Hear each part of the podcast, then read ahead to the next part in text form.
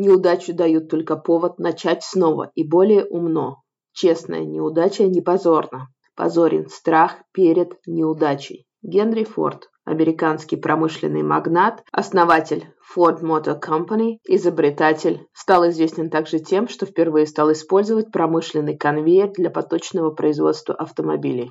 И кому, как не Форду, говорить о неудачах? Он потратил все деньги первой группы инвесторов, так и не выпустив ни единой машины.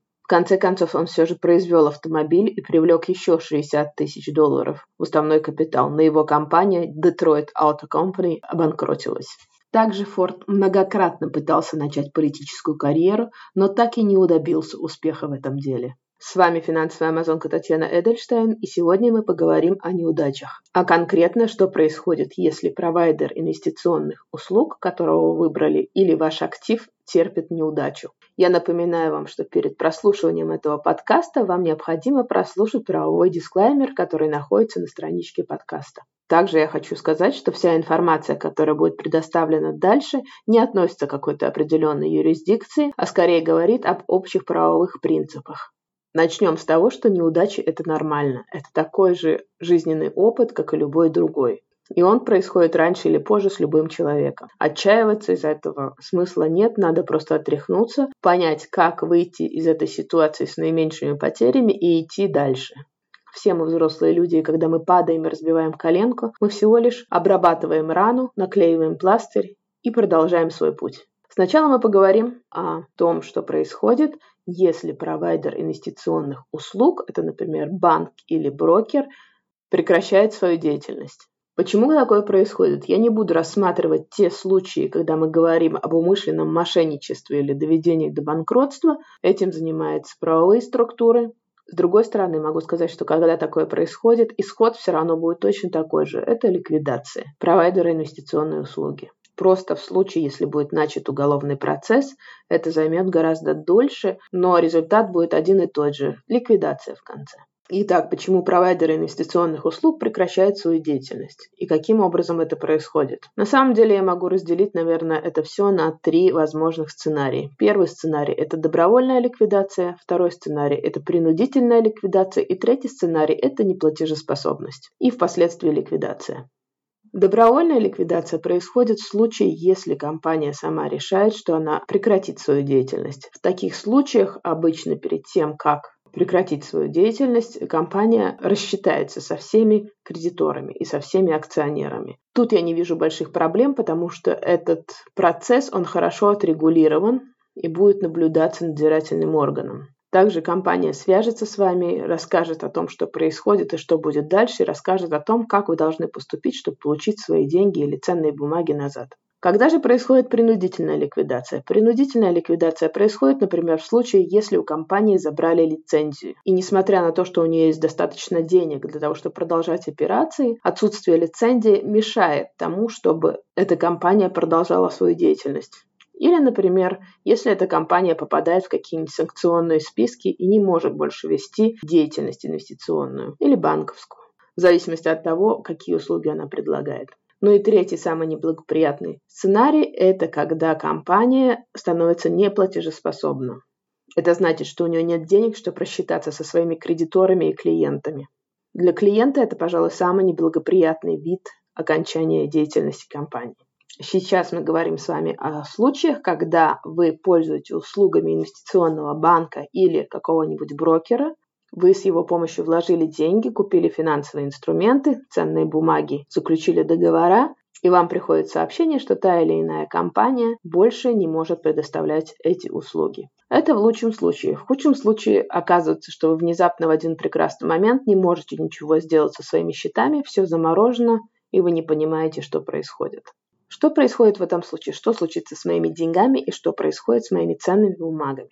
Я хочу вас сразу успокоить. В случае с ценными бумагами, как правило, все хорошо потому что учет практически всех ценных бумаг идет в режиме двойной записи. Это значит, что также ваши ценные бумаги всегда будут отзеркаливаться в депозитарии, который содержит ценные бумаги. Депозитарий – это такой, как большой орган, который проводит бухучет всех ценных бумаг и помогает с расчетами этих ценных бумаг.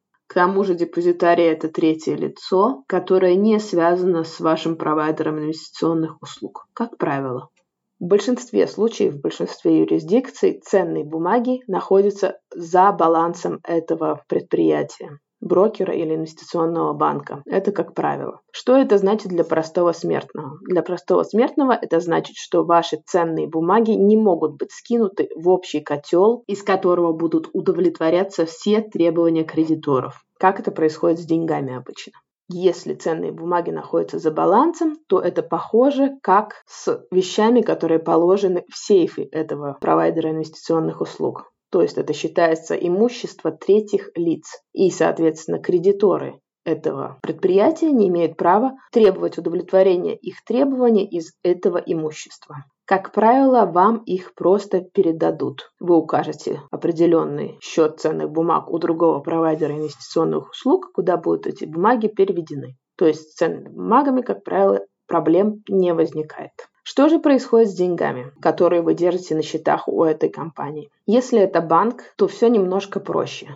Практически в каждой стране есть государственный орган, такой как фонд страхования, в который банк должен отчислять определенные отчисления именно на такие случаи. И есть какая-то максимальная сумма, которая гарантируется государством в случае, если банк становится неплатежеспособным. Размер этой суммы вы можете найти, посмотрев информацию о гарантийных выплатах, а также посмотрев правовую информацию на сайте банка. Обычно это будет информация о защите вкладов или информация о гарантии вкладов. Ну, это зависит от того, как это называется в какой стране. В Европе гарантированная сумма составляет 100 тысяч евро. В некоторых случаях эта сумма может быть больше. Сколько я знаю, в России это 1,4 миллиона рублей. То есть это сумма, которая вам гарантирована государством. Сверх этой суммы вы получите деньги гарантированно только в определенных случаях. Что же происходит, если у вас сумма, которая держится на счетах у этой организации, у вас гораздо больше? Ну, вы становитесь в очередь кредиторов и получаете свои требования как кредитор отправляете кредиторскую заявку и впоследствии, если средств будет достаточно, вы вернете эти деньги. Сейчас я рассказывала о случае, когда у банка, например, нет денег, чтобы удовлетворить всех кредиторов. Это называется неплатежеспособность. В случае ликвидации обычно все немножко проще, особенно в случае, если мы говорим о добровольной ликвидации, банк в любом случае со всеми рассчитается, прежде чем закрыться. К сожалению, с брокерскими конторами все немножко хуже, потому что это не кредитное учреждение, которое делает отчисления в гарантийный фонд. Требования для них попроще. Соответственно, получить свои деньги от дефолтирующего брокера будет немножко сложнее.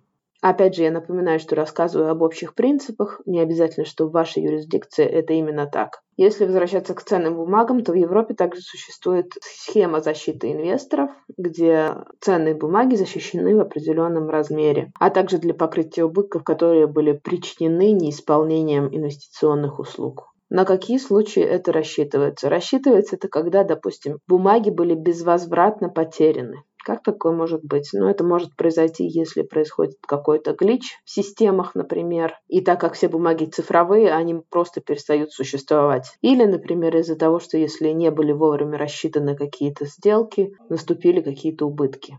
Эта схема рассчитана как на кредитные учреждения, то есть на банки, так и на брокеров. И она в том или ином виде действует в большинстве европейских стран, в зависимости от страны. Сумма варьируется. Эти гарантийные выплаты, они, как правило, значительно меньше, чем гарантийные выплаты по депозитам. Также похожая схема действует в Соединенном Королевстве, которое более не Европа.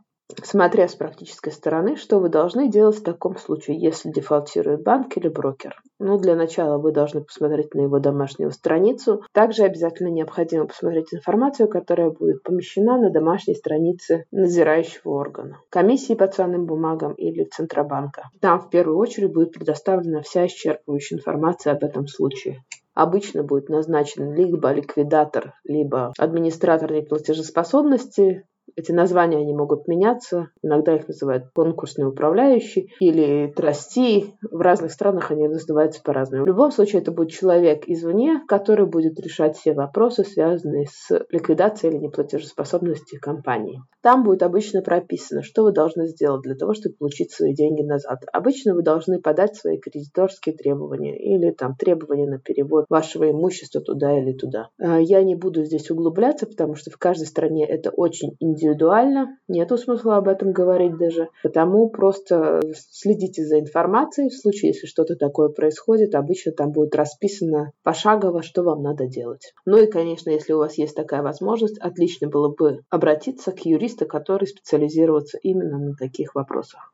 Ну и двигаясь дальше, что же происходит в случае, если ваш актив терпит неудачу? Что может произойти? В случае с акциями или облигациями, например, эмитент этой ценной бумаги может банкротировать. Например, компания, которая эмитировала акцию, владельцем которой вы являетесь, или облигацию, держателем которой вы являетесь, она банкротирует. Она становится, например, неплатежеспособной. Что происходит в этом случае? Имущество эмитента будет распродано, и из этих денег будут удовлетворяться требования всех кредиторов, а также будут выплачены ликвидационные квоты акционерам. В зависимости от того, какая у вас на руках ценная бумага, будет меняться и ваше отношение к этому всему. Если вы держатель облигаций, вы всегда находитесь в лучшем положении, чем акционер компании, потому что вы стоите в рядах кредиторов одними из первых. Ну, не совсем первыми, но впереди многих. В зависимости от того, какая у вас облигация, покрытая или не покрытая, покрытая облигация – это значит, что ваша облигация гарантирована каким-то определенным имуществом этого эмитента, и, соответственно, ваши шансы получить деньги назад гораздо лучше. Если вы держатель обычной облигации, вы становитесь обычным кредитором этой компании. Опять же, если вы держатель субординированной облигации, я о них уже как-то упоминала, что они не предназначены для неискушенных инвесторов, то ваша очередь в рядах кредиторов находится одна из последних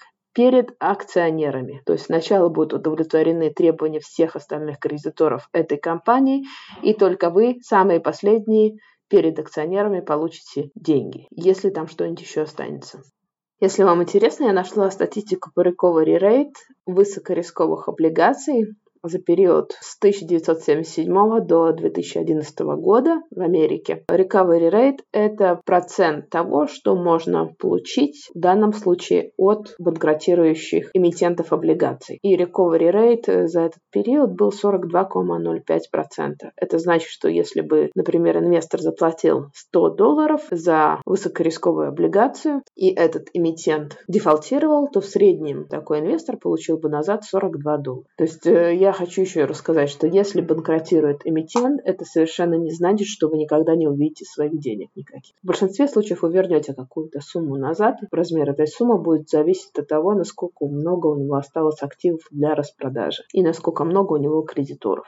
Если вы держатель акций, так как вы являетесь совладельцем компании, вы получаете ликвидационную квоту в самом последнюю очередь. После того, как были оплачены требования всех абсолютно кредиторов, только потом вы получаете свои деньги. Вы получаете ликвидационную квоту, если там есть, конечно, что получать. Если вы привилегированный акционер, вы получите деньги перед обычным акционером. То есть ваши шансы немного выше получить ликвидационную квоту после того, как все имущество будет распродано и удовлетворены требования всех остальных кредиторов. Может ли банкротировать фонд? Если вы держатель пая этого фонда, например, если вы держатель обычного паевого инвестиционного фонда или биржевого инвестиционного фонда, да, фонд может в том числе банкротировать. Обычно это происходит в случаях, если фонд не может привлечь достаточно средств. Особенно это типично для биржевых инвестиционных фондов, так как они очень дешевые, у них очень низкая менеджмент фи, им надо привлечь очень большие деньги, чтобы они сами себя могли окупить если они не в состоянии привлечь эти деньги, или если они показывают не слишком хорошие результаты, люди, соответственно, не хотят в них вкладывать деньги, или слишком много людей вследствие каких-то происшествий на рынке выбирают свои деньги, то такие фонды могут в том числе прекратить свою деятельность.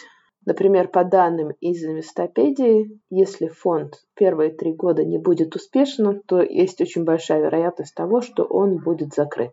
По данным провайдера информационных услуг Morningstar, в период с 15 по 19 год примерно 150 биржевых инвестиционных фондов или ETF были ликвидированы. При этом это число неукоснимо растет. Именно по этим причинам, о которых я говорила. Что происходит в этом случае?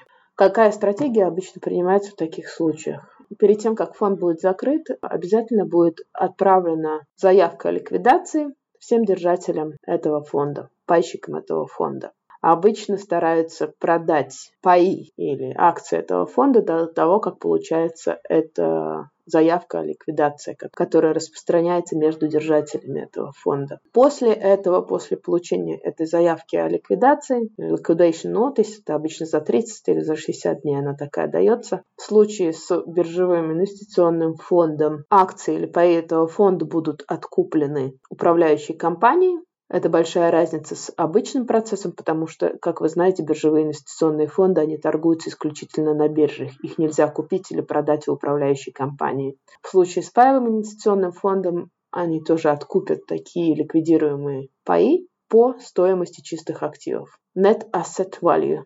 Для этого все активы фонда будут распроданы на рынке вы должны понимать, что в таком случае фонд может их откупить по цене, которая будет меньше, чем та цена, которую вы заплатили, когда покупали этот фонд изначально. То есть, если эмитент дефолтирует, это не всегда 100% означает, что вы полностью потеряете свои деньги. Потому что когда эмитент дефолтирует, его активы распродаются, и из этих денег потом покрываются требования всех кредиторов, в том числе ваши, если вы попали в такую ситуацию.